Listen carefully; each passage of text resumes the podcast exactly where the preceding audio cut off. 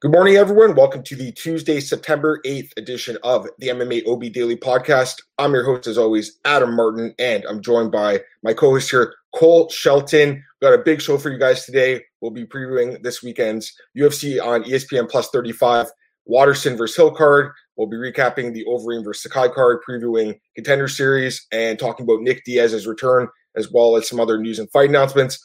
I will not be doing Bellator today with Cole. I'll do that tomorrow by myself. I'll do that tomorrow at 10 a.m. I'm actually it's actually my birthday this weekend, so I'm going away for a few days.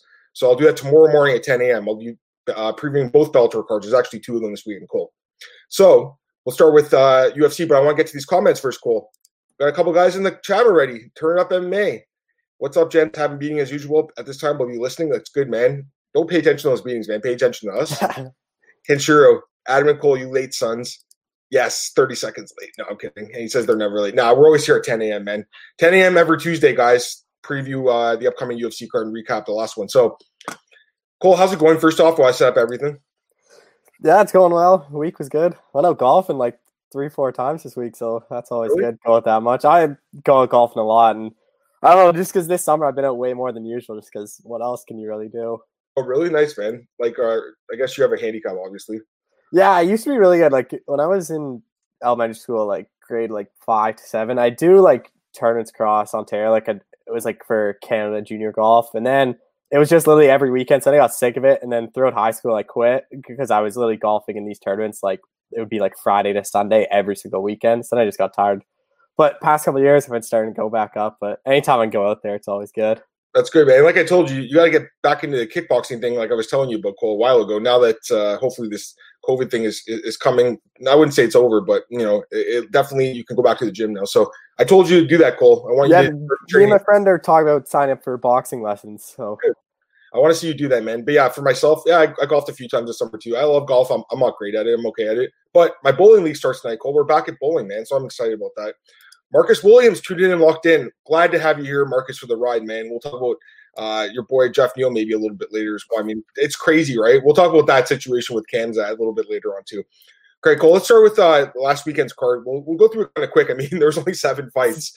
Uh, shortest UFC card as far as uh, total fight, uh, total bouts goes since 2005, uh, which is insane. Three fights fell off at like the last second, or two fights fell off, I guess, the last second. Um, the Karol Rosa fight fell off, I think, Thursday. She got sick from the weight cut. But two guys got tested positive on Sunday. I, am sitting there, uh, or Saturday, I should say. I'm sitting on my computer waiting for the card to start. I, I messaged Cole. I'm like, dude, check this out. Thiago Moises test positive, and Marcos Rogerio de Lima tested positive. And I'm thinking to myself, how are they still going on with this card? Like, two guys tested positive. Kevin Natividad also tested positive. He was pulled from the card. So three guys this week tested positive, Cole. It's crazy, right? Like, you look at sport like the NHL, way more players, way more people involved.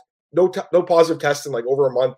NBA, same thing. Um, football, I think, has been minimal testing. MLB does have uh, occasional testing uh, positives, but it's crazy, man. Like I love UFC. I know that they obviously don't have a bubble right now, but wh- ever since they got back to Vegas, Cole, it's like at least one or two fights, uh, someone's falling off due to COVID nineteen. Yeah.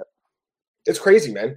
So I, I, think the Fight Island thing is going to be good for them when they go back. But uh, you know, we'll see what happens there. Uh, uh, they're supposed to go back for five weeks, but me and Cole both think they're going to go back in like December for another like five week stint. So let's talk about the uh, fights that did happen. Cole, start with the main event. Overeem defeats Sakai, fifth round TKO. Great performance by Overeem. First couple rounds were definitely competitive. First three rounds, I mean, uh, according to the judges, Sakai would have won a split decision had it ended in three rounds, but it was a five round fight. And that championship experience, Cole, and that five round experience really paid dividends here for Overeem. Uh, I loved Overeem this fight. I know you did too. I thought the line was really generous. I, yeah. It looked like minus 160, but to me, that was still a generous line. You know, when we broke down the fight early in the week, Cole, I think he was minus 130. And I'm thinking, like, I even asked you, Cole, I'm like, everyone I see, everyone I know that bets on fights is betting on over him. Why is Sakai such a, uh, a small uh, underdog here? It's weird. Like, someone was betting on Sakai. I guess the Brazilians, I have no idea. Someone was laying money on Sakai to make the line close. To me, this fight wasn't super competitive outside the first couple rounds. Overeem looked amazing just like we talked about, Cole, the wrestling and the ground and pound, man, he looked amazing. Um, another win for him. Four of his last five fights wins via TKO. What's next for Alistair Overeem? Yeah, he looked good. I I didn't really understand it either. Like I kind of it's how I saw the fight playing out. Sakai coming out, Overeem's experience. Like if he does, like I expect him to lose the first two rounds, then just start taking over once Augusto Sakai gasses, and that's exactly what happened. But Overeem, I think you can do a couple things. I think you can do the Rozenstruik rematch. I know I've talked to Rozenstruik a lot of times. He has no interest in that, but I don't know if he'd accept it or. I think if Volkov beats Walt Harris, I think that's a fresh matchup for Overeem. I think it makes sense. Just another striker. Overeem can have some success wrestling. Volkov's a big name. If he can get past Volkov, that does him wonders again. I it's kind of he's in a weird spot because I know he's in the top five, but the rest of the top five's kind of matched up. Like you have Stipe and Gane, and you're thinking you have Derrick Lewis, Curtis Blaydes. So he's kind of on the outside, like maybe Rozenstruik. You're not going to fight a JDS again just because he's on a big lose streak. So I think it's going to be the Rozenstruik rematch or like a Volkov if he beats Walt Harris. But if Walt Harris wins in October, then it's just kind of only Rozenstruik's really there. Yeah, I, am thinking about it. Rozenstruik, to me, that fight doesn't make sense. I know he said he's not super interested. In his opinion, he schooled Rosenstruck the first fight. I can't really disagree with that call. I mean, he was on his way to winning a 50 45 decision or 49 46 before that big punch. He thinks that Dan Miragliotta stop the fight too soon. I mean, a lot of fights, guy gets dropped and guy other guys to rain down ground and pound. That was kind of a quick stoppage, but he did get his lip ripped open. We saw the replay. I can't see why the ref stopped it. So to me, I mean, you could do that rematch. You could wait for the winner, or I guess Lewis if he wins. He's not going to fight Blaydes obviously, again, or the fact he's his teammate. Um, Jon Jones is the other guy. I, I, think that's a realistic fight call, honestly. I think that'd be a great introduction for uh, Jon Jones to heavyweight. Overeem's a legend. He's a, a, big heavyweight. He's a guy who used to fight light heavyweight. He's a legend, man. Cole, he's been fighting since 97. Cole, his fight against Chuck Liddell was in 2003. 17 years later, he's still at the top of the sport what he's done is incredible. So to me, Overeem is an absolute legend. I, obviously, he's had some drug testing issues in the past. Uh, it seems like he's a clean athlete now. I mean, it's incredible what he's still doing at age 40. So I, I have a lot of respect for Alistair Overeem, and, and I, I, love what he's doing. I'm going to take a couple comments here, and we'll go through the rest of the card quickly. Kenshiro says he's a Muay Thai and kickboxing trainer. He's going to hook, hook you up, Cole. So whenever you go to New York, Cole, you got to go hook up Kenshiro. Uh, he says he also faded Reem. Why would you fade Reem against Sakai, man? Come on, Reem is Reem is. Good. I don't think Sakai is good either he's okay, Cole. He's like he could beat a lot of heavyweights. Heavyweights. I don't. I'm not. I don't. If, honestly, I would might pick him against every ranked heavyweight. You think so? I, yeah. he didn't beat Arlovsky, and if you don't beat Arlovsky, like if you look at MMA decisions, every single media member scored it for Arlovsky and one had it a draw. No one had it for Sakai. I, I think I was. I think we were part of that, right? Like when we were sure. Yeah. Pretty sure my scores up there. Yeah, yeah. Also, I have a comment for Turn Up MMA. Are any any use five dimes? Sucks they're going away. So five dimes. Okay, so I used to use it when I worked. Uh, well, I still work for Oddsbreaker, but like five or six years ago, um, they uh, sponsored us, so uh, they would you know hook us up and stuff like that. I did use it for a while. I found the payouts extremely difficult to get. Like they always had the excuse, like you know they couldn't send certain amount of money like at a certain time. So to me. They were a good book because they offer good lines, but there was issues with payouts. Mm-hmm. I don't know if it's because I'm Canadian or not, but there was issues with that. I didn't see they were closing, but I just googled it, and they're saying they're going to close five dollars to American customers. I'm not surprised by that at all, Cole. I mean, the whole gambling thing, uh, they want to start, you know, doing it in the states and in the actual states, and I think they want to tax it and stuff. So I think that's exactly the reason they're doing that because they don't want all the offshore uh, books to get all the money. So I just saw, I, I just read about that. I'll check it out later. But yeah, five bets. I mean, it, it is a good sports book as far as lines and, and betting, and you know, I, I, had some success there in the past, but um, I did have issues, you know, with certain cash outs. But you know, I don't know if that's different now. I don't use it anymore. Uh, and also, I know that Tony, who you know, yeah. caused some problems to people, dude, he was killed a couple years ago, and I'm not sure exactly what happened there. But uh, you know, I, I, personally didn't really know Tony, but I know Nick did, and Nick was, you know, he, t- he took that pretty hard when Tony was uh, killed. So uh, it was it was pretty crazy, man. But you know, hopefully uh, you guys can find another book if that's an issue for you. There's lots of sports books out there right now, Cole. I mean, there's some really good ones. And you you want to say something about that, Cole? Well, yeah, and five dimes is always one of the first to open lines too. So yeah, it's going to be interesting to see what Oscar sports now is the first because it seems like most of them just basically open theirs based off what five dimes did. So now yeah. one of them has to be one of the first to open. I mean, Nick Nick was the odds maker for five dimes for years, and Nick did an amazing job. Nick was so quick to get the lines out. He was getting them out Monday, Tuesday. Cole, you know, a lot of these other books they'll copy other books. So hopefully you can find another book. Anyways, let's go through the rest of this card quickly. Uh, second uh, co-main event. OSP knocks out Menifield second round. Cole, I don't know why you switched your pick, man. Come on, you shouldn't have switched your pick. I told you this, Cole, and you know, I love Menifield, but you can't train cardio in two extra weeks, Cole. That's something that's like a lifelong thing. It's going to take months and months. It's a lifestyle change. He's got too much muscle in his body, Cole. Sorry, but he does. I think he can make a drop to 185 potentially. Like he has way too much muscle. He looked really small in that cage. OSP is a massive light heavyweight, by the way. He's massive. OSP is so super underrated, by the way. How is he not ranked? How is Paul Craig ranked and OSP is ranked? OSP is a good fighter, man. OSP is way more experienced. He has the most finishes in UFC light heavyweight history, yet he's not ranked over a guy like Paul Craig or even Shogun, who's completely, I wouldn't say completely shot, but he's at the end of his career. So to me, OSP is so underrated, Cole. And I know that you think your boy Menifield might get cut after this. Yeah, it's gonna be interesting what they do with him. He's two fight lose streak. He hasn't looked too good in his past two fights. Like I think they're gonna give him one more, but I don't. I like looking back. I didn't really understand the matchmaking. Like he lost Devin Clark, and to me, OSP is a bigger step up than Devin Clark. I just didn't trust OSP. Like I don't know. I I have a tough time trusting him still. Like he just loses fights when he shouldn't. I thought this was gonna be one of those, but OSP to me, like I don't get why he's ranked. Like Nikita Krylov, I know they're one and one, so like and Nikita Krylov's nine. I'd probably pick OSP to beat Misha Cirkunov at ten. Anthony Smith at eight. I don't know who I'd pick in that fight. That's a close one. Like he's a he's for sure a top fifteen guy, and you can even make the case he's probably even top ten. It's kind of weird how like Misha's ranked above Johnny Walker, right? When they just fought like last year and he knocked him out. I, I love Misha. He's Canadian, obviously. He's coming off a nice win over Crew. I think he's ranked a little too high. Um, we could complain about the rankings all day, but to me, you know, OSP is a guy that he's got a win over Shogun. He has a win over Corey Anderson. He's got the win over Menifield now. He's got some other wins. He's a guy who's been around forever, Cole, and he finishes all his opponents. So to me, he's a guy that should be ranked in the top 15. I think it's nuts he's not ranked there. Um, Marcus Williams, a comment here. Surprised over did not call Johnny Bones Jones in his post fight interviews. Perfect time to sell that fight agree completely, man. I really thought he'd say something about it because in the in the uh, pre-fight interviews, they were all asking him when he said, you know, I respect Jon Jones and I think he looks good at. Uh, I think he's going to be good at heavyweight, and he said he'd be interested in the fight. So to me, it's a perfect fight. I'd love to see that fight. Kenshiro says uh, OSP and, and Green both look horrible in their last fight. That's why we fade them. I know what you're saying, but like Menifield didn't look good either, man, in his last fight. And Sakai is kind of I'm with you, Cole. I mean, he's a little bit overrated when you think about it. Like some of his wins, he's ranked number nine, I think, or he was. Some of his wins were kind of sketchy. Like the Arlovsky fight, there's no way he won that fight. So to me, he's a guy that's he's a decent fighter, Cole. But you're right. I mean, does he beat the majority of the top ten? No. Maybe a couple guys at the bottom end of the fifth, top fifteen, like Blagoy. We're gonna say Cole.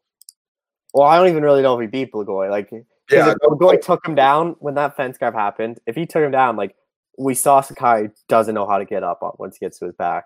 Yeah, I'm with you on that. Let's go through the rest of this quick. Uh, Michel Pereira defeats Zelim Imadaev, third round submission. Sketchy stoppage, man. Yeah. That's not a good stoppage, but it didn't matter because he was winning 30 27, 30 26, whatever you wanted to call yeah, it. I'm with you on that. I mean, that was a blowout anyway. So, like, to me, it's not super controversial, but there's no way that was a tap. And it was almost like the ref just wanted to stop the fight. Or some people were saying, you know, Chris Tognoni cashed his ticket on uh, Pereira by third round submission, just like he cashed his ticket on Trevin Jones by second round knockout a couple weeks ago. You know what? I actually think he's not a bad ref. Like some of those fights that people were questioning the stoppages call, they don't look that bad in hindsight. I mean, after the guy was getting too old and then he comes back to win. I mean, why would you stop the fight if the guy came back to win, right? So to me, he's not that bad. Um, Andre Muniz, great performance here against Bartosz Fabinski. Armbar, first round this is definitely a guy overlooked on this card call. I mean, I like Fabinski. I think his grappling is great, and I really was impressed by his fight against Darren Stewart. That's why I picked him here. But Muniz, uh, I think he's got a six-fight win streak right now, Cole, and he's looking good, man. And he finishes everyone too. What are you gonna say? He was so much bigger than Fabinski. I didn't realize like how big he is for 185. I agree, and he looked good in this fight. He deserved a bonus, and he got it. Um, Brian Kelleher also got a bonus. I mean, this fight was a joke. Uh, to be honest, the line was too low. I think it was like minus 400 at close, something like that. It should have been like minus 600, 700. Brian Kelleher inside the distance was literally like minus 125 or something like that. That's nuts. That's nuts. Ray Rodriguez, I mean, credit to the guy. He literally took the fight on one day's notice. Like he literally did, but this fight was, it wasn't competitive. Brian Kelleher is an underrated guy. Uh, definitely a guy that not enough people talk about, but he's a fun guy to watch. And I, I like his personality too. He seems like kind of a cool dude. Uh, Viviane Araujo uh, loses a, a 30-25 decision to uh, Montana De La Rosa. Montana De La Rosa just destroyed Viviane Araujo. Uh, Daniel Cormier was was so right about this fight, Cole. He was so right. No, I'm just kidding, guys. This was a blow for Araujo. The, the commentary in this fight was pathetic. I mean, come on, DC. Like, call a fight out as it is, man. I know the UFC obviously they they want to promote Montana a little bit, Cole. Like they like her. She's definitely a good looking girl. She's got a good story come on, this this fight was a blowout for Araujo. The commentary was ridiculous, Cole. What do you think about this one, man? Yeah, Araujo won all three rounds. Like I don't get what they're talking about. I thought I picked Delaware when I thought she could just out grapple Araujo, but Araujo's yeah. takedown defense was really impressive. Yeah, she, I, I I'm still not high in her. Like I picked Jessica Eye to beat her. If you lose, like Jessica did end up beating her. Like I don't know how she does against the top five of the division. It, like, yeah. if she fights top five, I'll probably pick against her again. But this was a good performance. But I didn't think it was close. I even saw some people on Twitter saying, "Oh, you could make a case for Rosa." I'm like, I didn't even see Rosa win a round. That's that's a problem. People thought that because that means people were paying attention too much to the commentary, not enough to the fight. You know, I, I do obviously listen to the commentary because I want to hear what they're saying, but I really try to pay attention to the fight. And the commentators, they're usually decent in the UFC, but this was a bad performance by Cormier in this fight. And finally, uh, Cole, you lost the unanimous decision, man, to open up the card against Hunter Azure, man. You got taken down at will and, and beaten up. In the third round, Cole, you almost came back with your cardio, but ultimately Hunter Azure defeated you via unanimous decision, Cole. So any thoughts on this performance by you, Cole? yeah, Hunter looked good. I thought he'd win at Joe's decision. Is he does his gas tank does worry me. He like I if, if guy has really good cardio, that's the big problem. Like I think he can he'll always lose that third round and he might even get finished in that third round. Is his whole game plan is just out grapple, win the first two rounds, and then just try to survive that third round. Which I don't know how that's going to work against some of these top 15 bantamweights, but this is a good win for him. Cole Smith now two fight lose streak. I think they're going to give him one more, but he has to his next fighter. He's going to be cut as well. Yeah, he's he's uh he's not that great, man. Honestly, like he doesn't throw enough strikes, and yeah, his cardio is pretty good, but you have to have other weapons besides just cardio. Cardio is a big weapon, and Hunter Azure's going to work on it. But overall, I mean, it, you know, I thought he looked okay. Um, bonuses: OSP got one, Kelleher, Muniz, and who's the other one? I'm, uh, who am I forgetting? Cole. I just I just I just changed the page. What, oh, OSP Muniz. Um, hey, obviously, yeah. yeah. I mean, Overeem didn't get one, but to me, Overeem makes a lot of money anyway, so no, no big deal. Uh, just take some comments, and we'll get into the breakdown of this weekend's card. Turn up and made his uh, five. He said he's got Betty aside in my book. He, likes five dimes the best. Five dimes is a good book as far as lines go and stuff is good. But again, I had some issues with payouts over the years, so it is what it is. Unknown magician says, "Pay by sub." I have no complaints. Yeah, I mean, you kind of got a gift there, bro, but it happens, right? Like it's that's sports for you, man. So congrats. And uh, Kenshiro says he also had people betting on that. I'm surprised you guys bet on Zane. These Zelane's never been submitted. He is more of a knockout, guys, but I mean, obviously, you guys saw something there and you saw some value in that. So, congrats. And uh, here's a good question, Marcus Williams. How big of a star do you think Michel Pereira could be if he learns English and continues to win like he did on Saturday? The pimp slaps are funny. I like this guy, man. He's a good fighter, Cole, honestly. And I saw Kamaru Usman praising him afterwards, saying like this guy's improved his skills. He's got good cardio. Obviously, he's got uh, improved cardio. I should say much better than that Tristan Connelly fight. If he's not out there jumping around and dancing and stuff, he's good, man. So I like the guy. The slaps were good, and uh, yeah, I think Cole. You know, I think he could be a star for the UFC, especially in Brazil. What do you think? Yeah, I agree. I think he can if he learns English. That's a big thing. That's why, like Jose Aldo, as good as he was, he never became that big star, is because he didn't learn English. I think if you're gonna be that big star, you have to break out in the American, the North American market by learning English. Like yep if he learns English, even just a tiny bit, like even just Khabib. Khabib yes. isn't has good English, but he does enough to where he can do interviews and speak like to promote a fight.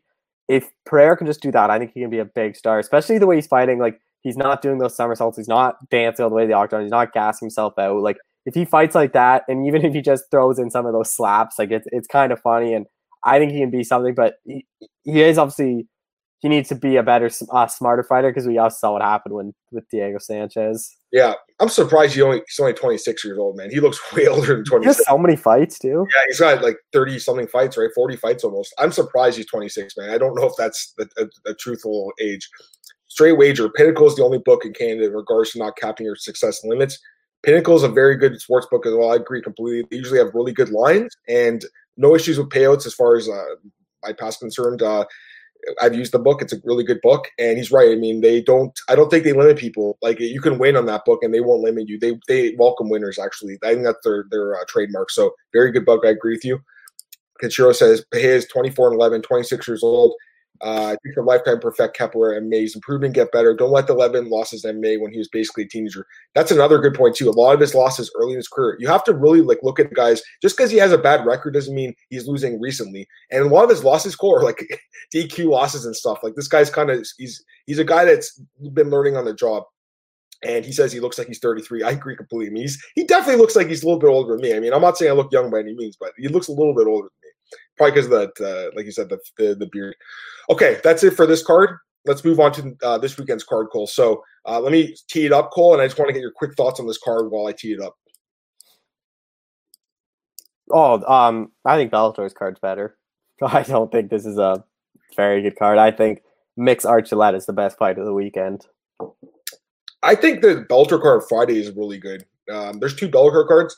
We're not doing it today, guys. I'm going to do them tomorrow by myself, 10 a.m. Like I said, I, I like Bellator's card on Friday though. As far as this UFC card, I actually think it's not bad. Um, not a lot of big names. The main event's not a good main event.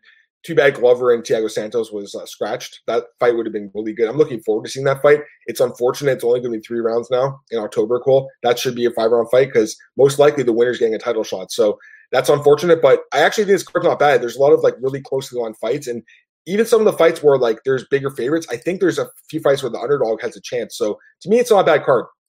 Okay, cool. Let's start with the first fight on the card, and I don't know, like we're kind of seeing different. Uh, I, there's a few different lineups out there, but I'm going to go with what Tapology says. So, no, Tapology updated because this was shown on the broadcast. Okay, so I'll, I'll, go with whatever Tapology says right now. But again, you know this this is to this card's subject to change too. I guarantee you, once again, I'll bet you guys anything. That, well, twelve fights over under uh, over under nine and a half. Do we get double digits fights? Oh, over under nine and a half, I'll take the over. But I think I think it's better said at probably ten and a half. I think we'll set it at ten and a half. So I'm, I'm going to take the under on that too, Cole. I think. I think we get 11. You see, okay, we'll go. Okay, I think we lose one fight. I think that's why I said at 10 and a half. So let's start with the first fight according to Tapology. Women's flyweight bout Sabina Mazo against Justine Kish. And right now the odds Sabina Mazo minus 245, Kish plus 205. Give me your pick. I have to go Sabina Mazo. I am not high on Justine Kish at all. I know she returned after that layoff, beat Lucie Pudilova. I don't think Pudilova is a good fighter either. So to me, that win isn't that impressive. Sabina Mazo, obviously, she's on that two fight win streak. Shayna Dobson, JJ Aldrich, not that high level competition. I personally wouldn't bet this fight. It's two low level women's fights. You don't really know what you're gonna get. I just think Mazo's the is gonna throw more volume. She's the younger fighter. She has more upside. I just think she can be able to just be the more volume striker, be the more active striker, and just kind of grind out a decision win. Just their striking, just uh, hit Kish more. I'm just again, uh, this is more of a fade on Justine Kish because I'm not really high on Sabina Mazo at all either. I think this fight's a little closer than the odds are indicating personally because I feel like it's going to be one of those women's uh, flyweight belts that stays on the feet and there's going to be a lot of strikes thrown by both girls and whatever the judges see is how it's going to play out on the scorecard. So to me, the fight's a little bit closer. I'd cap Mazo about minus 200, maybe a little minus 190, something in that area. So to me, minus 245 is a little bit rich on her. I am going to pick um, uh, Mazo to win because, first off, she's nine years younger, 23 years old compared to 32 for Kish. She's been far more active the last few years. Kish barely fights anymore. And also, she has a six inch reach advantage, which is huge too. So, to me, those those physical advantages, Cole, are going to help her in this fight. But Kish is not terrible, and she has some decent wins like Nina Ansaroff, Randa Markos. Those were like five or six years ago, though, so it's been a while. But she does have quite a bit of experience at the highest level, so I think she potentially could pull off the upset here, Cole. And I personally wouldn't recommend betting on Mazo. Um, the odds on the fight going the distance that is minus 270. I think that probably wins. I don't see this fight ending inside the distance. I think that's a better bet personally. I think three round fight. I'm going to pick Mazo by decision, but I think Kish could potentially pull it off too. Next up, we have a welterweight bout. This one's kind of a head scratcher, Cole, in my opinion. Uh, Bryan Barberena against Anthony Ivy. Kind of weird matchmaking here, uh, in my opinion. Uh, right now, we have Barberena minus 275, Ivy plus 235. Who's your pick? I think Barberena's going to knock out Anthony Ivy probably pretty early, like first, second round. I I picked Anthony Ivy in his last fight, and he fell down from a punch to the forehead. Like, yep. I was not impressed at all. He did not look good. I think Barberena, Barberena, I know he has a couple finish losses, like his last two are finishes, but those were in the third round, and he survived. Like Luque and Brown hit him with like everything they could throw, and he just kept walking forward the first rounds. I can't see Ivy doing that to him. I just think Barberena is just going to be the uh, more powerful striker, the better striker. I think he's going to eventually land something. Ivy's can go down. He'll finish with ground pound, like like I said, pretty early first, second round. I'm just scratching my head at this matchup. I don't really understand it. Anthony obviously had one fight in the UFC. He got knocked out in 59 seconds by Christian Aguilera. Um, you look at some of his wins, Cole, and you know we both did pick him in that fight. But you look back and, and man, his level of competition was fairly poor. Uh, I mean, considering how quickly he got knocked out, you have to wonder how kind of bad those guys are he beat, Cole. Like they're probably not that great. So to me, that's after seeing that loss goal and the way he got finished, that's a pure fade on this guy. I know Barberena is coming off two straight knockout losses too, but first off, he was going to beat Vicente Luque had that fight gone decision. It ended with six seconds left in the third round. He got knocked out, but he was close to winning a decision as a huge underdog. Um, the Randy Brown fight was pretty competitive. He got knocked out in that fight. I guess that's why they matched him up because he was coming off the two straight knockout losses. But you know, this is a guy who's been there with some really good fighters. He's pulled off a lot of upsets in his career, like the Sage Northcutt fight and Warley Alves. Like he's been written off a lot. He's a big favorite here. I don't love seeing Bryan Barberena as a big favorite, Cole, because to me he's one of those guys you like to bet on as a dog. But in this case, I, I, like him here, Cole. I think he finishes Anthony Ivy. Could be knockout, could be submission, but I'm pretty sure he finishes this fight. You know, I don't love the line. I, I think it's fair because I think he's pretty much going to dominate this fight. I just don't love him as a as a favorite. He's one of those guys I like to bet on as a dog. So you got to look at the line a bit, little bit more, but I'm pretty sure people are going to parlay this guy. Uh, next up, we have Frank Camacho against Brock Weaver at lightweight. Right now, we have Frank Camacho minus 225, Weaver plus 185. Who's your pick? Again, don't love the line on this, but I have go Frank Camacho. I think Brock Weaver is not a good fighter. I don't think he's UFC caliber, and I don't even think he has the power to knock Frank Camacho out. Frank Camacho obviously doesn't have that good chin. I wouldn't recommend betting Frank Camacho at this line. Like, what is he now? He's Nice 225. Yeah, like hard. Yeah. That's not even good. I just think he'll be able to outstrike Brock Weaver, maybe eventually put Weaver out. Yeah. I am just again like Weaver was getting dominated against Rodrigo Vargas and only won because the illegal knee. He looked terrible against Roosevelt Roberts. I just think Frank Mark's gonna be able to win this fight pretty easily. I think this is gonna be Brock Weaver's last fight in the UFC as well. Yeah, I'm honestly not high on both guys, man. I really used to like Frank Camacho a lot. He was a fun, exciting guy to watch. He took a lot of damage though in his first couple fights. He won fight the night, I think, three times in a row, but he took a lot of damage in those fights. That last fight against Justin Jaynes, getting knocked out in 41 seconds like that, was really bad to watch. And to me, he's a pure fade. So Brock Weaver's a guy I like to fade too, Cole, but I can't pass up the odds here of plus 180 on Brock Weaver against Frank Camacho just because you can't bet minus 225 on Frank Camacho. You just can't do it. You look at his record, Cole, he's won one of his last five fights. How can he be this big of a favorite? I know, again, Brock Weaver has not looked good in the UFC, and to me, he's a guy that you can fade, and uh, his record is just not impressive at all, but I'm it's a pure fade on Frank Camacho, man. I don't like him as a favorite here. I'm picking Brock Weaver. Cole. I think he can possibly knock Camacho out, if not grind a decision out. I don't, I don't, I don't love betting on Brock Weaver. I just think there's value on him. I honestly do. Uh, you cannot bet on Frank Camacho at, at this kind of odds. Next up, we have a lightweight bout between Alan Patrick and Bobby Green.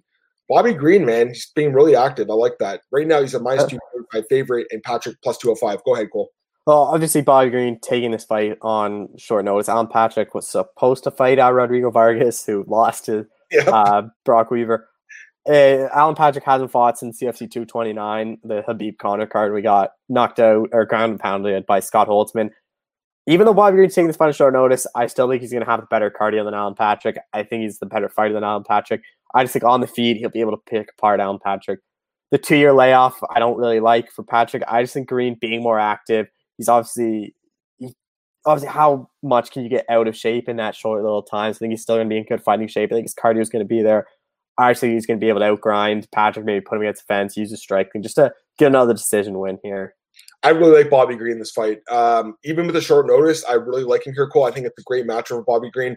First off, he's been super active. I thought he's looked really good lately against Guida and against Vannata. Vannata, I mean, that was an awesome performance. Great fight and he looked really good in it. Good takedown defense, great boxing. I mean, this guy's got he's got it all. Good cardio too. When Bobby Green is right and when he's is mentally right, he is one of the better lightweights in the yeah. UFC. So to me, he's actually a very underrated fighter. I love getting him as a dog in the last fight, Cole. I know you did too. He's a big favorite here. You got to pay a premium price, but I think it's worth it. I would rather bet on Green than Mazo or probably even Barberena. I think I'm pretty confident in Green in this fight, guys. I, I just feel like he's going to stop all the takedowns, keep the fight staying, and pick apart Patrick. Patrick does have some good wrestling. We see that in the past, Cole, but uh, at 37 years old, hasn't fought in two years. I was doing, I wrote my preview last night, Cole. I sent it in to Brian and Oddsbreaker. That's exactly what I said. I'm like, this guy hasn't fought since Conor Khabib. That's the last time he fought. That's a long time ago. That's a pure fade you know, I feel bad for this dude because I liked his story a few years ago, and he was, you know, saying that I really need the bonus money to buy to, to, to have a house. You know, we, we, live in the favelas in Brazil. I like the guy. He, uh, he's kind of had it rough a little bit, but I think it's a bad matchup for him. Cole, I would have picked him against Rodrigo Vargas. I would, Me too. But I don't like this matchup for him at all. I think Bobby Green wins a clear decision, and I do like him for parlay. Actually, what are you gonna say? And Bobby Green by decision is only minus one ten, which I'm surprised. I'm surprised that's, that's not, not more juiced. That's not bad. I mean, I guess he could finish Patrick, but I doubt it. He's more of a decision guy, so I, I actually like that call. It's not bad. That's actually a really good prop. You just uh, pointed out. Next up, we have a lightweight bout between Roosevelt Roberts and Matt Frevola. Interesting fight here. Uh, competitive odds, and right now we have Roberts minus 115, Frevola minus 105. Who's your pick? Yeah, this is a really interesting fight. There's a lot of heat between them because Roosevelt Roberts and Jalen Turner are like best friends. And Matt Frevola beat Jalen Turner. And ever since then, every, after every single fight, Roosevelt Roberts has been calling Matt Frevola out. So I'm going to get that one back. I talked to Roberts for this fight. He was fired up for this one, but I'm going the other way. I think I like Matt Frevola in there. Just I know it's kind of that pick 'em. I still think if you like Matt Frevola like I do, I think you should wait. So Roosevelt Roberts is more popular fighter. I think there's going to be money on him, and I think you might even be able to get a a bit of plus money on Matt Frevola. I just he's I know Roosevelt Roberts is obviously really big. He's six foot two, but Matt Frevola's had a lot of success against those guys. Like his last two fights were Jalen Turner and Luis Pena, who are massive lightweights.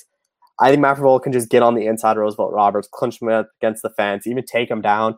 And we saw Roberts has uh, struggle against kind of these fighters like Vince Pichel, Jim Miller, where if he gets clinched up or gets taken down to the ground, he doesn't have a whole lot of success that's Matt Frevola's clear uh, path to victory. I think he just do similar to what he did to Jalen Turner, just clinch him up, take him down, just kind of grind a decision win. And uh, even as a this slight pick him on Matt Frevola, I still like that line quite a bit for him. Dude, I like Matt Frevola too, man. I, I, think he should be favored in this fight. Roosevelt Roberts has way too many holes in his grappling. You know, we saw Jim Miller what he did to him. We saw Vince Pichel did to him.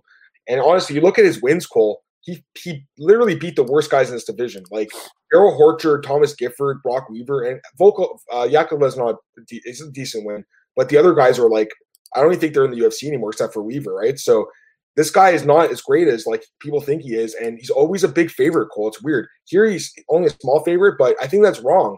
I think Frevola should be favored in this fight. I think the line's wrong. You know, look at Frevola's performance in the UFC. The the Polo Reyes fight that was that was a bad loss. That was almost three years ago. That was uh that was even before Stipe versus Ngannou too. Like that was a long time ago. And since then, he's undefeated. He's looked really good. Good wrestling. That, I think that's the the game plan here. Take him down and try to submit him possibly. But even if he doesn't submit him, I just think he's going to grind him out. Give me Matt Frevola, man. And definitely, I think he's worth a bet, guys, as a, as a dog here. Yeah. But I'm with Cole. I mean, you could wait a few more days and get plus money, maybe plus 110 or something. That'd be good odds too. But Cole, I, I like him to win this fight, man. I really do. I think he wins. I like the odds. What are you going to say, Cole? Well, I just think Roosevelt is the more popular fighter. That's why I think money's going to come in on him. So I think even at this, like even if you bet him at minus 105, minus 110, I, that's a pretty good line on him as well. When are people going to learn about this guy? Honestly, like he's he's got flaws in his game, guys, with his grappling. All right, next up, women's bantamweight bout: Julia Avila against Sijara Sijara Eubanks. And right now we have Avila minus 310, Eubanks plus 255. She uh, was supposed to fight last week and got pushed to this card. Who's your uh, who's your pick in this one, Cole? I have to go Julia Avila fade on Sijara Eubanks. The fade on Eubanks continues. I am just not high in her. She just. I think if you're gonna bet this fight, I think the best way to do it if you like Julia is go live betting. Sijara Eubanks always wins the first round, and she always gasses herself in that first round. She's gonna look good in this first round against Julia and then she's gonna gas herself. I honestly wouldn't be surprised if this line gets way lower after the first round live betting, and Avila just wins that second or third round, or even finishes Eubanks. Avila to me, I know she hasn't fought the high level competition. Like she's fought Gina Mazany, Panna Kianzad. On the regional scene, she beat Nicco Montano, which isn't a bad, which is pretty good win. I just can't get around to picking Sijara Eubanks to win. So I think Avila wins this fight. Probably decision, maybe a late finish.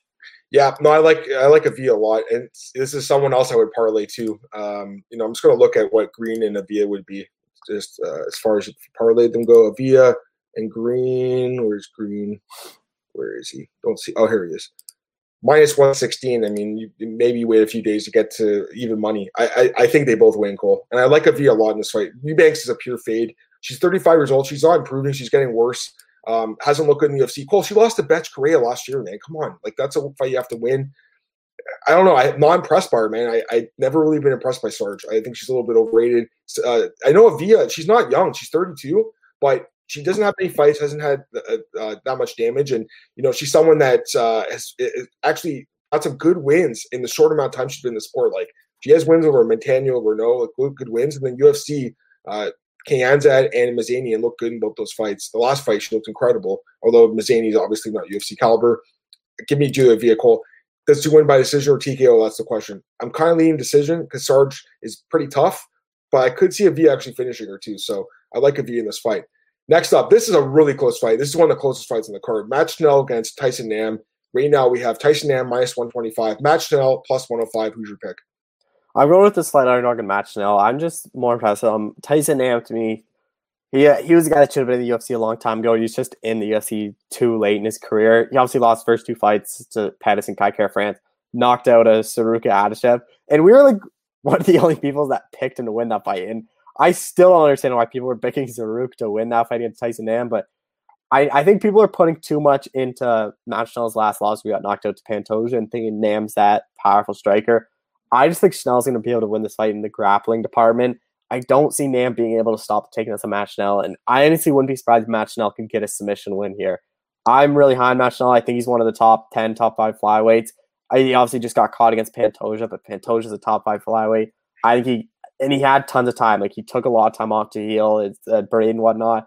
I don't see Nam landing a knockout punch, and that's kind of the only way I see him winning this fight. I can't see Nam outpointing Schnell on decision, and I don't see him getting a knockout. So I think Matt Schnell can either win a decision or maybe even submit Tyson Nam. I think this fight's super close. I, I think the line is somewhat accurate. I, I, I, personally would line it like near like an actual pick 'em close. Yeah, because I think it's really close. Matt Schnell, I think he has the grappling advantage for sure. I mean, he's had some nice submissions, man. The Espinosa fight, Smolka.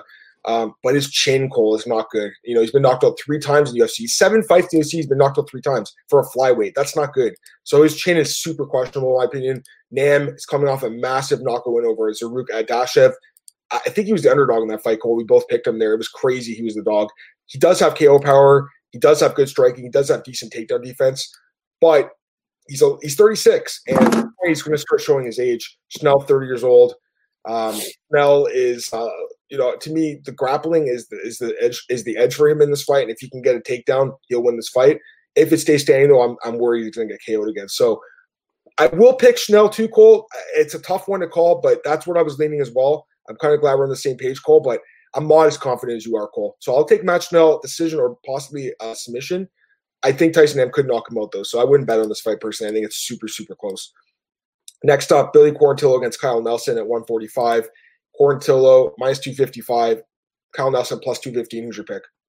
I like Billy Quarantillo. Obviously, Kyle Nelson, a fellow Canadian, lives in Ontario, just around, just near us too. So I think um, if Nelson can't get Quarantillo to the first round, he's going to have a lot of troubles. Kyle Nelson, his first UFC fight, you can't really take much into it. He took it on like what was it, five, six days almost at 231 against Diego Ferreira. His second loss getting sent against Matt Sayles, that's a fight he probably should have won. And then the last one, really nice win over Polo Reyes, but he hasn't fought in over in almost a year. So that's going to be interesting to see how he looks after a year off. He might have improved a lot, but I'm pretty high on Quarantillo. I can't see Nelson. I can't see Nelson landing the knockout punch in the first round. I think Quarantillo is going to survive and then use his grappling and maybe even Smith Kyle Nelson. I wouldn't be surprised if he submits him late in the fight, similar to Matt Sayles in that third round. I like Quarantillo here. I think he's a parlay piece. Like I wouldn't even be surprised if you could parlay him with a Bobby Green, someone like that, or even do like a three leg, like a Bobby Green and uh, who's the other person we talked about? Yeah. I'm just looking at the. I literally just clicked on that, and that's plus one fifty nine for those three. And I, I'm with you, Cole. I think he wins too. I like Quarantillo a lot in this fight, guys. Uh, first off, momentum is huge in the sport. This guy has seven straight wins. He looked amazing against Spike Carlyle. That fight was incredible, by the way. He's looked amazing in the UFC, man. He's a really, really good fighter. Um, I think he did test positive for COVID 19, so that's always a concern. But, you know, if he's taking this fight, he's definitely tested negative recently. And I like this guy, man. Kyle Nelson, he did have a nice win over Polo Reyes Cole, but that's a guy without a chin, really, to be honest with you. And before that, he had lost two straight fights. Um, I like Kyle, obviously, a local Ontario guy. I, I've watched him fight before. I mean, dude, I've seen this guy fight in person back in 2012. He fought Score Fighting Series 6, and he also fought at uh, Submission uh, Substance Cage Combat. So I've seen this guy fight in like little hockey arenas and stuff, man. And I love the guy because, you know, it's a guy that I've kind of grown up with as well during my career, but I don't like the matchup for him. I think Quartos is better everywhere. I don't like usually recommend doing like three team parlays, especially if you're laying like a lot of money on it. But I think those three win, Cole. So I'm pretty confident all of them. This seems like a card where there's quite a few favorites to parlay, including a couple coming up. Um, So, you know, typically I, I kind of look for pick 'em lines, like close lines or dogs. But in this case, I, I like Quarantillo a lot, Cole. Cole, I think you should be higher, uh, like odds. I think you should be at minus 300. So there is a little bit of value, I think, in Quarantillo here. I think he dominates this fight and wins um, either a decision, call or uh, possibly a stoppage, too. Next up, this is a kind of an interesting fight. Ed Herman against Mike Rodriguez at 205. Uh, Rodriguez filling in showing notice for Gerald Meerschaert. And Rodriguez right now minus 255. Herman plus 215. Who's your pick? I like Mike Rodriguez here. I I don't like Ed Herman at light heavyweight. Rodriguez is going to be much better. Rodriguez is a massive light heavyweight. I know he's taking this final short notice, but he just fought. He's still in camp. I talked to him before this one, and he basically even said, he said when he left the fight, the UFC said, We're going to get you something soon stay in shape. So he basically went right back into the gym, started working out, and he took his a short notice. Ed Herman, I wonder what his mental state is like for this fight. I know James talked to him. He went through like five or six different opponents. He obviously had the fight pull out the day of against Gerald Meerschaert. I kind of wonder what he was training like after that Meerschaert fight got pulled out. Because he obviously would. Dana White said after he got all mad and went to the pool and started drinking. So I wonder what he was training like. I think Rodriguez can win this fight, but if this gets into the third round, I think Ed Herman can have a lot of success. I like Ed Herman's cardio better than Mike Rodriguez's, so that's a worry. Like, and I honestly don't see Rodriguez finishing him, but I just think he can do enough, win the first two rounds, probably lose the third round, win a decision against Ed Herman. I agree with almost everything you said there, Cole. To be honest, um, you know, I feel kind of bad for Ed Herman because to me, the UFC gave him a really raw deal. This is a guy who's been in the UFC for 14 years since the Ultimate Fighter season three aside from Diego Sanchez, I think he's the longest tenured fighter right now on the roster. So I have a lot of respect for Ed Herman. I mean, this is a guy who's the pioneer of the sport. He deserves more respect than what he's been getting from the UFC. Um, he got pulled. His fight got pulled because Meerschaert tested positive. He went to the pool to relax and have a few drinks. What is wrong with that? For Dana White to go out there and be like, he should have been ready to fight. How would he know that? Like Kevin Holland's opponent would faint. And Kevin Holland's not even a light heavyweight, which made no sense to me. Cole. That whole thing was so bizarre. Um, so the UFC punished this guy kind of. I think they gave him ten thousand dollars to like go home and relax, but he had to train again for this fight. So no idea what his mental state is. I think that was a great point you brought up, Cole. But to be honest, you know, Ed Herman's a guy who fights on instinct, anyways. You know, I don't think two extra weeks of training is going to change much for him. He's a guy who's just a veteran. He's going to. This is how the fight goes. Either Rodriguez goes out there and knocks him out, I think, in the first round, or Ed Herman survives and is able to grind a decision out, or possibly even knock Rodriguez out late. Uh, Ed Herman does have sneaky KO power at times. We saw him knock out Patrick Cummins. We saw him knock out Tim Boetsch. He's a tough dude. He's got good knees from the clinch, good clinch work. Uh, the Caddis uh, Ibrahimov fight, man, he looked good in that fight. Ed Herman is he's 39 years old, Cole, but he's actually on a two fight win streak. So the guy's actually looked decent lately. I would have picked him against Gerald Meerschaert because I like the odds in that fight. I think I no, I, I can't remember who you picked in that fight. I picked Gerald. Yeah, you picked Gerald, but I did pick Herman. And uh, in this fight, you know, Rodriguez, he's coming off a nice win. He looked great against Prachnio, but number one, Marcin Prachnio is not. I think he was cut immediately after that fight. Like he's not a good fighter. No chin. Not only that, but this guy was knocked out brutal fashion by Dad and John before that. He was dominated by John Allen before that. Um, he did beat Milstead, but he was also dominated by Devin Clark. So to me, this is a guy who's a, he's getting a little overrated. Cole. You know, yeah. Nice I wouldn't lay this price on him at all. I'm with you completely. So Mike Rodriguez, he probably does knock Herman out. I mean, Herman's tough, but he has been KO'd a few times. I just don't like the odds on Rodriguez, man. So my pick's Rodriguez, but uh, this is like you got to be careful on this one, guys. Seriously, don't underrate Ed Herman too much. Next up, Andrea Lee against Roxanne Modafferi. It's a rematch at women's 125 right now. Andrea Lee minus 320, Roxanne plus 260. Who's your pick? I'm going to Andrea Lee. I just think I know they already fought. They fought a couple years ago, and it was they fought in 2014. It was Andrea Lee's third fight, and it was Roxanne Modafferi's like almost like 30th or 26th, 27th fight, something like that. Like, yeah, she was when she fought Andrea Lee, she was 16 and 11. So, uh, 27 fights compared to Andrea Lee's third fight, and it was a split decision back then. And I think since then, I think Andrea Lee's only become better. Two fight losing streak, but I think both split decisions, you could have made the case for her to win both of them. And if she won both of them, she's probably fighting for the belt, like Joanne Calderwood, Lauren Murphy. But I think she's the better strike than Roxanne Modafferi. I think she can keep the fight standing. I can't see her finishing Roxanne Modafferi. Modafferi's uh, really hard to finish. I just think Andrea Lee's going to be the more active striker that land the more punches and just get a decision win. So I remember that card really well because I, I remember I had uh, like uh, I had Waterson parlayed with some Firestone one at one FC that night back when they called her one FC, and she lost as a big favorite to Herica Tiburcio, who hasn't did anything since then. And I remember that fight, but also on that same card, Andrea Lee was a minus one thousand fifty favorite against Roxanne Modafferi and lost, who was plus six hundred. Roxanne won too. There was a couple big upsets that night, so to me, like that line was nuts because at that time Andrea Lee had like three fights. Everyone was hyping her up, Cole. Um, this is a little bit before you were into the sport, Cole, but like she was getting really hyped up as a big prospect. It's taken her a little while to like really get there now. I do think she's there now, so I'm going to pick her again to win this fight, just like I picked her the first time. But the odds to me, like it's kind of high because she has lost already to her, and you know Roxanne's pulled off a lot of upsets. Cole, she's kind of one of these fighters: win, loss, win, loss, win, loss. Uh, isn't she due for a win now, Cole? So I like Lee because I think her striking is going to be the difference in this fight. But man, I mean, Roxanne, if she gets the takedowns, just like Lauren Murphy did, Cole, I didn't expect Lauren Murphy to beat Andrea Lee. I don't think she did. I don't think she should have. If Roxanne can get takedowns, she can win this fight. So I'm picking Andrea Lee. I think she wins the decision, Cole. I don't like minus 320 on her. Um, I'm not going to pick Roxanne, but I mean, if people want to take a shot on her as a dog, I don't think it's the worst shot in the world.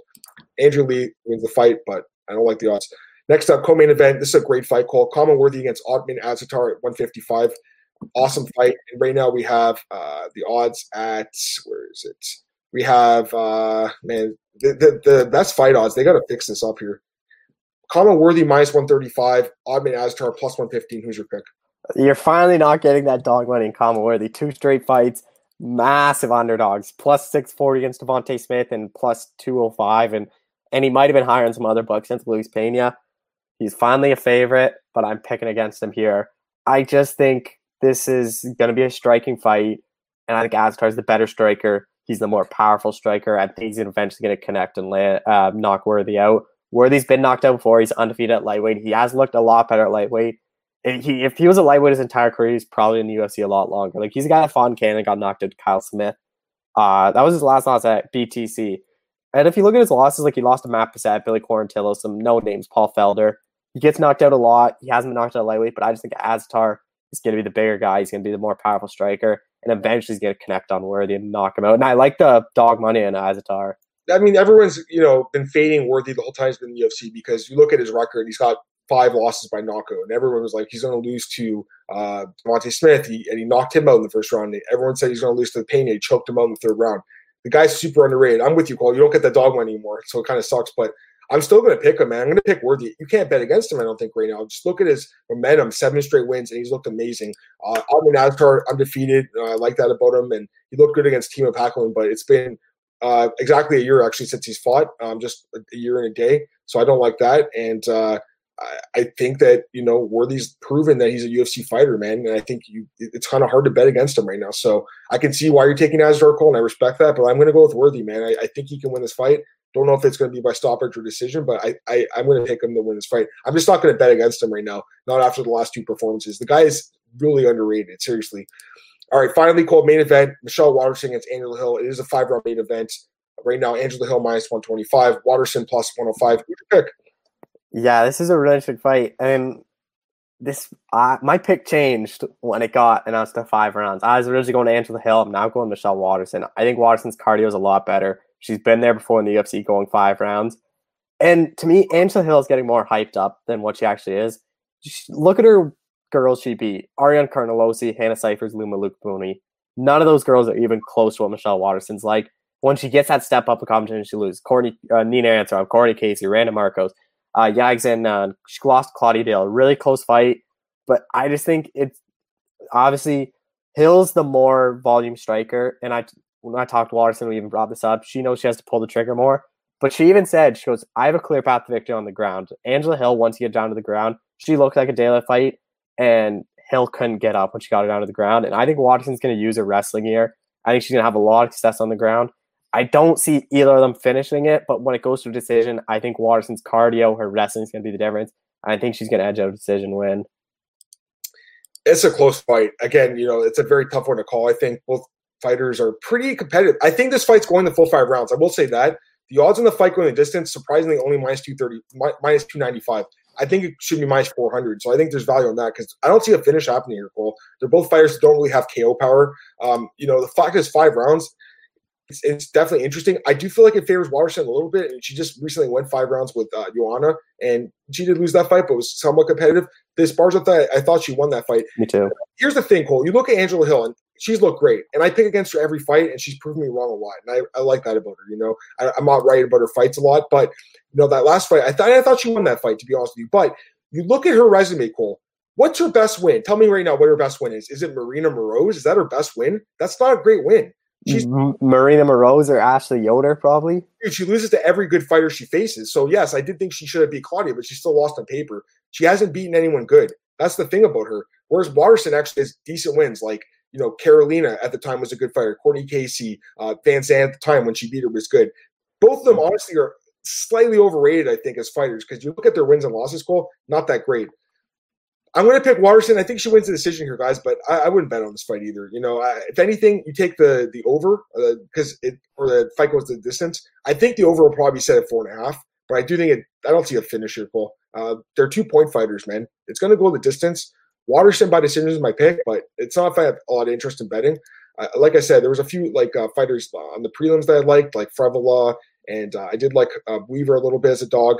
Um, Cole picked a couple dogs too, so interesting fight, but I think it's one of those cards where you parlay some of the favorites, you know. And generally, I don't recommend going crazy like that because you never know in the sport, Cole. But I think there's going to be a lot of favorites winning. Any thoughts on any of that, Cole? Well, yeah, and especially you can't go crazy with parlays. I don't recommend three leg parlays. I think two leg parlays is the way to go. Even if you have to lay a bit of chalk to get your money back, I think three leg is risky. So I think if you're going to look to parlay, I think some parlay pieces are like uh, Billy Quarantillo, Bryan Barberena, uh, Julia Avila, maybe Andrea Lee. I know she's high up there. Maybe if you trust her a lot, but I think like if you mix and match a Quarantillo, Barberena, a Quarantillo, Avila, uh, a Barberena, Avila, like I think those are smart parlay. And Bobby Green, sorry. Like I think if you mix even the only three leg I'd probably be confident in is Quarantillo, Barberena, Green. But even then, I'd probably just do Quarantillo, Green because those are the only two like picks I think are for sure are like who I think are those are my most confident picks on this card. I like I like Avila too, so I think maybe you do two and two or something if you wanted to. So I think definitely you know consider probably some favorites, but again we picked a few dogs too, so you guys got a lot of options this weekend. Should be a good card. There will definitely be a few upsets though, so we'll see what happens. But uh, I think that the ones being called kind of pegged as the favorites winning should win.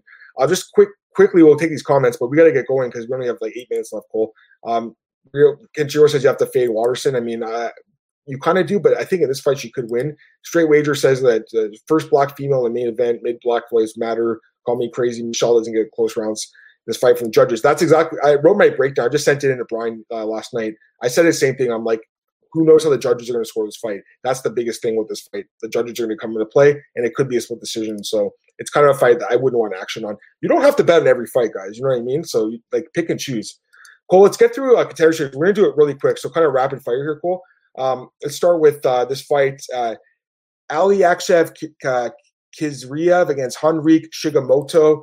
That's a uh, middleweight bout call. Right now we have Khizriev as minus two, 335, 355, excuse me, and Shigemoto plus 295. Who's your pick?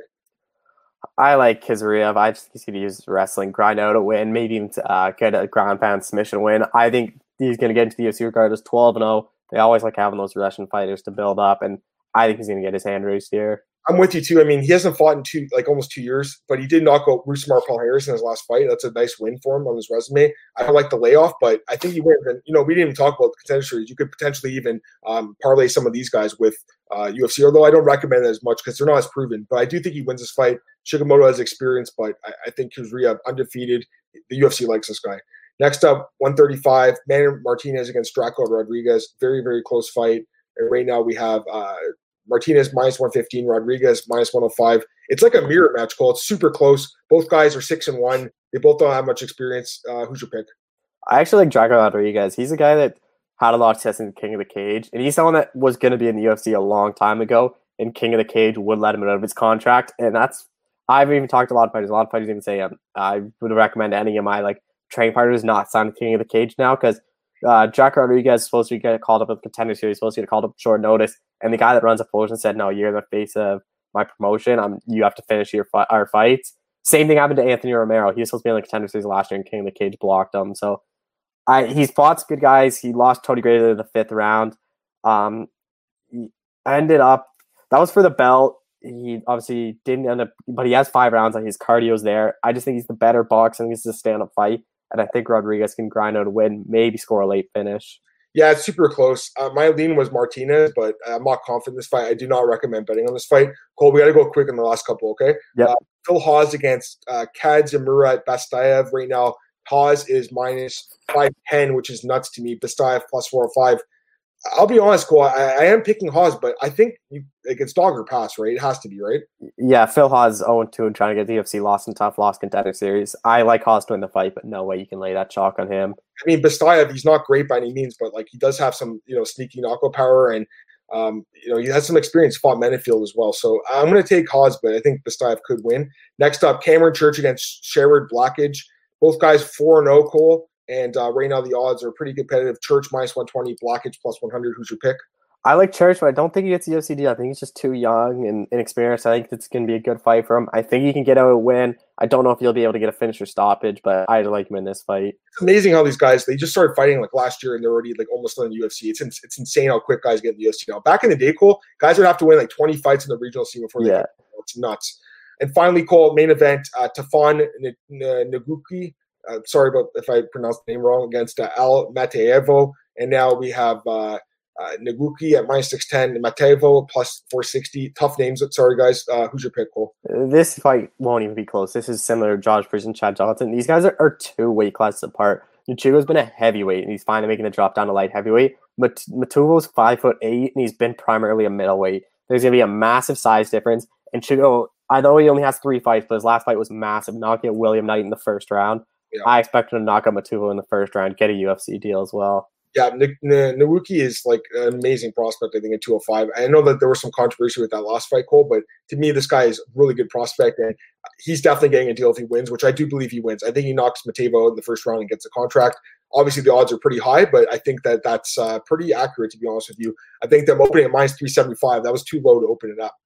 All right, quickly, there's two other things I want to talk about, but it's got to be quick, Cole. Okay, so number one, Bethe Correia announced her retirement. It's Yanan Wu. Uh, are you surprised UFC's giving her one more one more fight in the octagon, or do you think they're kind of doing her a solid because she is kind of a veteran of the sport? Uh, well, it was weird. She got announced as released, and then I guess they re-signed her for one fight. I'm fine with it. Give her a retirement fight if she truly is done. It should be in the UFC. She's she's one of the pioneers of women's MMA in the UFC. I'm fine with her getting one more. I can't see her winning though. Yeah, I don't like the matchup for her either. Yan Wu doesn't have a lot of experience, not, not a big name, but I'm telling you right now, circle that one for potential bet because people know who she is, so she the odds might be actually be pretty good on her. And the last thing I want to talk about, we have like one minute to talk about this. Cool. Nick Diaz is going to return to the octagon. Apparently, that's what his manager says. He did a test weight cut, posted a video. I mean, apparently that weight cut was from yeah, like on Sunday. Who knows when that video was really taken? Who knows if Nick's really coming back? I'm not going to lie, it does get me excited. Nick is obviously a huge name in the sport, but here's the thing, Cole. He hasn't won a fight since you were in diapers. He hasn't won a fight since 2011, since he beat BJ, who I think hadn't won a fight even before that against Matt Hughes. And I was at that fight. I remember that 10 years ago. So this guy is a, he's a pioneer. He's only 37, so he's not like even his 40s yet, but I can't see this going well for Nick Diaz in his return, Cole. I mean, people are saying, you know, Masvidal, McGregor, those aren't the fights he should be getting. If he's going to come back, it's got to be against a guy like Carlos Condit, Robbie Lawler, Donald Cerrone, Diego Sanchez, someone like that, Cole. I'm fine with him returning, but it's got to be a reasonable opponent. What are your thoughts on this? You got less than a minute to talk about it, Cole. I don't like him returning at all. If you see that aerial interview, he was already like slurring his words. He didn't look good. I don't like him returning. I don't think he should return. And if he returns, he's already. I think the UFC is going to put him against this like a big name, and I think he's probably going to get knocked out. Yeah, and we'll see. I mean, if he fights Masvidal, what a bad matchup for him would be. But he is a super durable guy. He's very tough to finish. I just hope he can pass his test. I, am not saying cannabis is a PED by any means, but we know that the commission, especially in Vegas, they fr- they highly frown upon it. So hopefully he can just you know chill with the smoking while he gets ready for this fight or whatever. But uh, yeah, I mean, we'll see what happens. Cool. It depends on whose opponent is. If it's someone ranked, probably doesn't win. But Robbie Lawler is ranked number 15. That'd be a good fight to get him back kind of in the rankings. That's it, Cole. I think we're, we're done. Uh, great show today. Really appreciate all the compliments, uh, comments, guys, I should say, and the compliments too. But the comments, I really appreciate it, guys. If anyone had any other questions about the card this weekend, message me on Twitter and I'll hit you up as well. Cole, plug your stuff. You got about 30 seconds. Go ahead. Uh, Twitter, Alcohol91. The show's out. Michelle Waterson, Patrick Mix, head of his title fight, uh, Rox Modafferi, Kyle Nelson, stories with all them. And then I also talked to Tyson Nam, Frank Mako, Roosevelt Roberts. All that will be on my Twitter. Awesome. Yeah, you guys can follow me on Twitter at MM Adam Martin, uh, podcast, MMAOddsbreaker.com. It's on our YouTube channel, iTunes, Google Podcasts, Spotify, everywhere. It's definitely hit the word out, guys. Hit that subscribe button. We appreciate it. Uh, you guys can check me out at bjpenn.com, always there with the news. And uh, of course, MMARings.net as well. I actually have an article that uh, I think will be coming out tomorrow about five potential opponents for Nick Diaz. And guys, subscribe to Cole's podcast at BJ Penn Just Scrap Radio. Cole, thanks again for joining. It's on iTunes now as well. So he's on iTunes there too. All right, guys, have a great day, and I'll be back tomorrow at 10 a.m. to preview Bellator. Bye.